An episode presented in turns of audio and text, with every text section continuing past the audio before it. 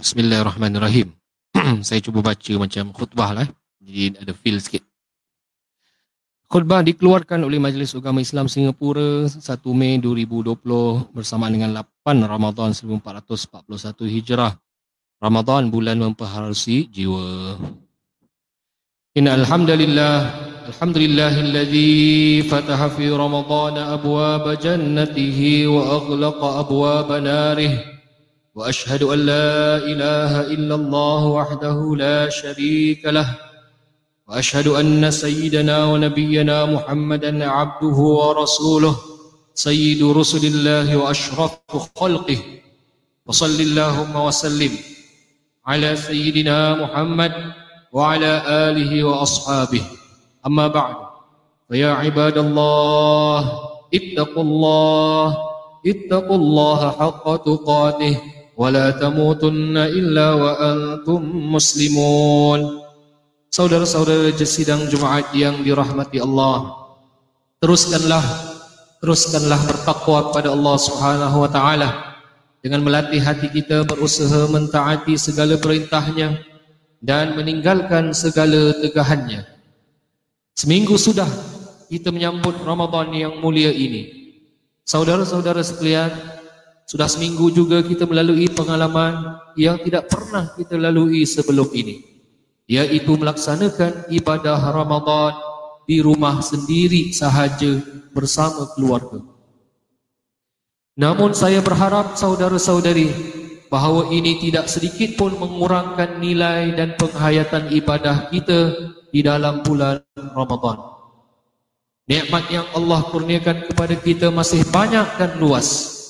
Syukuran tetap perlu terus kita panjatkan. Pengabdian kita kepada Allah yang satu adalah di antara bukti syukur kita. Bukan kerana Allah itu perlu kepada kesyukuran kita, seperti mana Allah tidak pernah menjadi lemah, rugi atau miskin jika kita engkar kepadanya. Kerana Allah itu maha sempurna dalam kekayaan dan kekuasaannya. Allah tidak perlu kepada kita. Sebaliknya, kita makhluk yang lemah ini yang selamanya perlu kepada rahmah dan kemurahan Allah Subhanahu wa taala. Ma'asyiral muslimin wa zulmatul mu'minin rahimakumullah.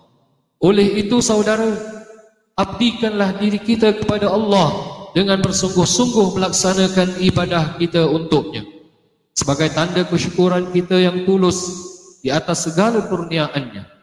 Syukur yang kita panjatkan adalah untuk keperluan dan kebaikan kita sendiri. Perhatikan saudara-saudari firman Allah Subhanahu wa taala di dalam surah Luqman ayat ke dua belas. A'udzu billahi minasy syaithanir rajim. Wa laqad atayna Luqmanal hikmata an yashkur lillah wa man yashkur fa innama yashkuru li nafsihi wa man kafara fa innallaha ghaniyyun hamid. Shadaqallahul azim. Yang bermaksud, dan sesungguhnya telah kami berikan kepada Luqman hikmah, iaitu hendaklah engkau bersyukur kepada Allah. Sesiapa yang bersyukur, maka sesungguhnya dia bersyukur untuk kebaikan dirinya sendiri. Adapun sesiapa yang ingkar, maka sesungguhnya Allah itu kekal maha kaya lagi maha terpuji. Saudara-saudari yang dikasihi Allah sekalian, bulan Ramadan yang penuh dengan barakah dan kemuliaan ini adalah bulan yang dipilih Allah untuk kita isikan dengan pelbagai bentuk ibadah. Dalam Islam terdapat dua jenis ibadah. Ada ibadah yang khusus yang ditetapkan peraturan, waktu dan cara pelaksanaannya yang tertentu, seperti ibadah solat, puasa yang sedang kita jalankan ini. Termasuk juga ibadah haji, zakat dan sebagainya. Ada pula ibadah yang merupakan pengabdian yang umum, di mana apa sahaja perlakuan kita di dalam kehidupan kita ini diselarikan dengan apa yang dikehendaki dan diizinkan oleh Allah demi mendapatkan keridhaannya.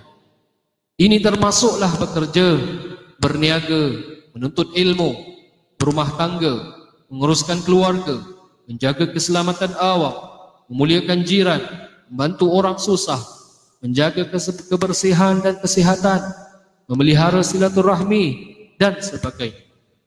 Semuanya adalah sebahagian daripada ibadah kita kepada Allah jika dilakukan sesuai peraturan yang ditetapkan Allah dengan niat yang ikhlas dan jiwa yang murni. Oleh itu saudara, amat penting sekali untuk kita menyedari bahawa dalam masa kita melaksanakan kewajipan berpuasa di dalam Ramadan ini, janganlah sampai kita terlepas pandang, menyangka seolah-olah hanya lapar dan dahaga sahaja ibadah kita, atau solat tarawih dan witir sahaja, atau bersahur dan berbuka sahaja, atau berqiyamul lail sahaja, atau bertadarus membaca Al-Quran itu sahaja ibadah kita. Sebaliknya saudara-saudari, keseluruhan Ramadan ini adalah medan ibadah kita, siang dan malam kita, sedar dan tidur kita, bicara dan diam kita, lapar dan kenyang kita, bergerak dan duduk kita. Semua itu seharusnya menjadi ibadah. Semua hukum Allah wajib dipatuhi, kerana hukum hakam Allah itu tidak terbatas hanya kepada ibadah-ibadah yang khusus sahaja, seperti yang saya nyatakan awal tadi. Ini mampu kita lakukan jika kita mahu mendidik jiwa kita menjadi lembut dan murni daripada kekotoran. Usah saudara, usah kita biarkan jiwa kita terus keras dengan dosa yang tidak kita kesalkan. Maka rebutlah peluang bulan pengampunan ini untuk bertaubat kepada Allah dan memperbanyakkan istighfar. Usah dibiarkan jiwa kita terus gersang dengan kebakhilan dan sifat mementingkan diri sendiri. Maka indahkanlah bulan rahmah Allah ini dengan menghulurkan keihsanan demi melegakan kesempitan golongan yang memerlukan. Usah dibiarkan jiwa kita terus bergelap dalam kekecewaan akan kasih sayang Allah Subhanahu Wa Taala. Ambillah kesempatan dari Ramadan ini untuk terus bersangka baik kepada Allah, memperbanyakkan doa, dan sepenuh dengan sepenuh keyakinan bahawa Allah tidak akan membiarkan kita hampa kurniaan dan perlindungannya. Usah dibiarkan jiwa kita terus sempit kerana tidak pernah merindui alunan ayat-ayat Allah. Maka hiasilah Ramadan, bulan Al-Quran ini, dengan mendampingi kitab Allah ini, dibaca ayat-ayatnya, direnung isi kandungannya. Beruntung sekali kalau kita dapat melakukan perkara-perkara yang menjadikan jiwa kita suci dan murni sepanjang Ramadan. Perhatikan firman Allah Subhanahu Wa Taala di dalam surah Al Syams ayat tujuh hingga sepuluh. A'udzubillahi minasyaitonirrajim. Wa nafsin wa ma sawwaha fa alhamaha fujuraha wa taqwaha qad aflaha man zakkaha وَقَدْ خَابَ مَنْ دَسَّاهَا. Sadaqallahul Azim. Yang bermaksud, demi jiwa manusia dan yang menyempurnakan kejadiannya, lalu Allah mengilhamkannya jalan yang membawanya kepada kejahatan dan juga ketakwaan. Sesungguhnya berjayalah Berjayalah orang yang membersihkan jiwanya, dan sesungguhnya rugilah pula orang yang mengotorkannya. Ayah saudara, Ayuh saudara, kita semarakkan Ramadan ini dengan kesedaran dan penghayatan yang sebenar, seperti yang diinginkan oleh Tuhan yang menghadiahkan kita Ramadan ini. Masih banyak ruang dalam bulan Ramadan ini untuk kita mekarkan dengan kesegaran. Semoga Allah Subhanahu Wa Taala mengurniakan kita taufiknya untuk kita mampu mengecapi kemanisan iman, keharuman syukur dan keluruhan ibadah sepanjang Ramadan ini. Amin ya rabbal alamin. Barakallahu li wa lakum fil Qur'anil azim, wa nafa'ani wa iyyakum bima fihi minal ayati wadh-dhikril hakim, wa taqabbala minni wa minkum tilawatahu innahu huwas sami'ul alim. Aqulu qawli hadha wa astaghfirullahal azim li wa lakum wa lisairil muslimina wal muslimat wal mu'minina wal mu'minat. فاستغفروه فيا فوز المستغفرين ويا نجاة التائبين. Alhamdulillah, ha, begitulah pembacaan khutbah Jumaat daripada saya pada hari ini khutbah Jumaat berkisar tentang uh, rahmat Allah Subhanahu wa taala tadi ya. Uh, jadi alhamdulillah kita masih lagi dalam bulan Ramadan, minggu pertama yang intisari khutbah pada hari ini adalah mengajak para jemaah masyarakat kita untuk sentiasa berfikiran positif, berbaik sangka dengan Allah Subhanahu wa taala, sentiasa anggaplah rahmah Allah subhanahu wa taala ni luas dan Allah sentiasa sayang kita. Dia tahu apa yang sedang kita lalui. Innahu alimun bidhatis sudur. Dia tahu apa yang uh, dalam hati kita sedang membisik-bisikkan. Jadi kalau ada ujian dalam kehidupan kita, Allah sedang memberikan ujian yang besar dalam rezeki kita sebagai contoh. Jangan ingat Allah tak tahu, dan apa yang dikehendaki daripada hamba-Nya adalah untuk redha, sabar, kemudian pergi kepadanya. Allah Subhanahu Wa Taala berfirman, "Wa may yattaqillaha yaj'al lahu makhraja." Barang siapa yang bertakwa pada Allah akan dikeluarkan jalan, akan ditunjukkan jalan keluar kepada kesempitan atau masalah yang dihadapi. "Wa yarzuqhu min haitsu la yahtasib." Dan akan dikurniakan kepadanya rezeki daripada sumber-sumber yang tidak disangka-sangkakan. Nah, jadi begitulah dinasihatkan khutbah pada hari ini kepada kita.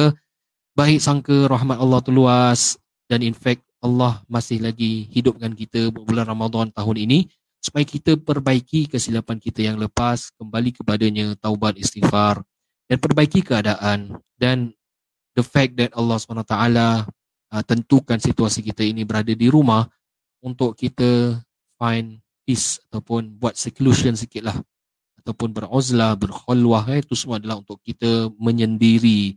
Ada ruang dan peluang untuk kita muhasabah daripada perkara-perkara yang lepas. Apa yang dah berlaku kita muhasabah, ada silap tak?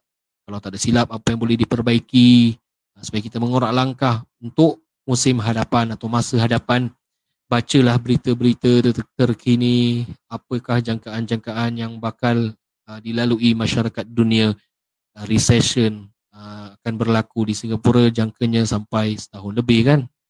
Jadi post covid sembilan belas ni recovery period dia bukannya sekejap, bukan dua Jun hore-hore, tetapi dari sudut lifestyle kita, kehidupan kita, bisnes kita, semuanya sudah uh, sudah ada ada shift. Uh, mungkin ada culture shift daripada satu culture dulu kepada culture sekarang, lebih kepada digital media kan. Jadi Allah nak kita sedia, prepare. Wal tanzur ma nafsum ma qaddamat lighad. Hendaklah kamu sedia apa yang akan kamu uh, bakal uh, hadapi pada esok hari, iaitu hari akhirat. Jadi untuk akhirat kita, kita sedia melalui dunia ini. Uh, jadi kata Ali, Ali radhiyallahu anhu, kun fid dunya uh, i'mal li dunyaka ka'annaka ta'ishu abada. Beramallah di dunia ini seolah-olah kamu akan hidup selama-lamanya. Maknanya kat dunia jangan lepas untuk kita garap peluang ini. Bukan menjadikan dunia letak di dalam hati, tapi dunia ini hanya di tangan kita, digunakan untuk akhirat kita. Ha, jadi kata Ali radhiyallahu anhu, beramallah, you do your activities, harian punya activities, cari nafkah, buat baik, seolah-olah kamu hidup selama-lamanya. Tapi wa'amal li akhirataka. Dan uh, jangan lupa dalam masa yang sama juga beramal untuk akhirat kamu. Ka'annaka tamutu ghadan, seolah-olah kamu nak mati besok, seolah-olah kita nak jumpa Allah besok. Ya Allah.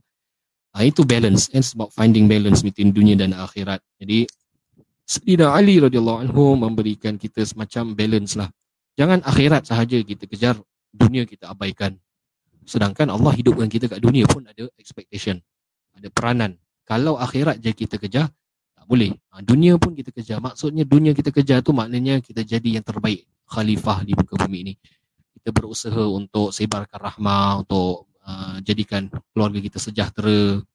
uh, Itu yang maksud Sayyidina Ali. eh, Kita kerja, usaha untuk dunia, seolah-olah hidup selama-lamanya, tapi dalam masa yang sama kerja juga, amal untuk akhirat, macam nak mati besok. uh, Jadi baca Quran, ibadah banyak-banyak dan sebagainya. uh, Jadi pada khutbah hari ini juga tekankan tentang ibadah.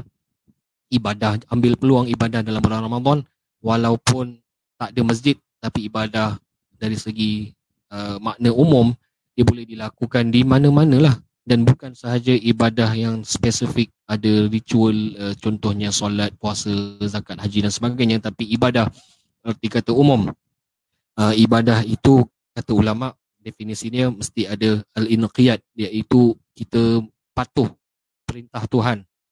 Ha, selagi mana aktiviti kita lakukan, macam sekarang ni contoh ni, kita tengah tengok ceramah, mungkin dekat page Masjid Istifar, tengah dengar perkongsian saya, ataupun tengah tengok YouTube di Salam S G Muiz, tengok Pergas T V, tengok ceramah ke, tengah baca surat khabar ke, janji semua yang perkara anda buat tu anda kena conscious, itu adalah sebahagian daripada perintah Allah.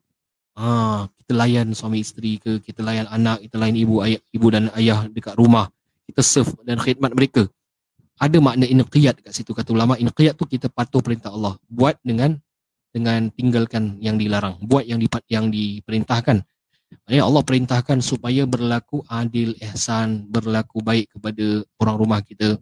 Wa'ashiruhunna bil ma'ruf, kata Allah kepada suami, layanlah, pergaulilah isteri kamu dengan sebaiknya. Maka bila kita tengah layan tu ibadah. Ha, pasal ada makna inqiyad, ada makna patuh perintah Tuhan.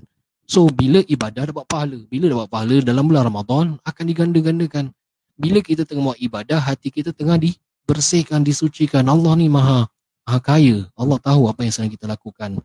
Ha, jadi sebab itu kita kena takwa. Takwa tu dalam bahasa Inggeris ada orang kata God conscious. Ha, kita conscious yang Allah tu sentiasa ada bersama kita. Rahmat Allah ni sentiasa dekat dan dia tengok apa kita buat. Ha, baik, kalau kita buat baik, baiklah. Kalau kita buat tak baik, dia pun nampak dan dia maha adil.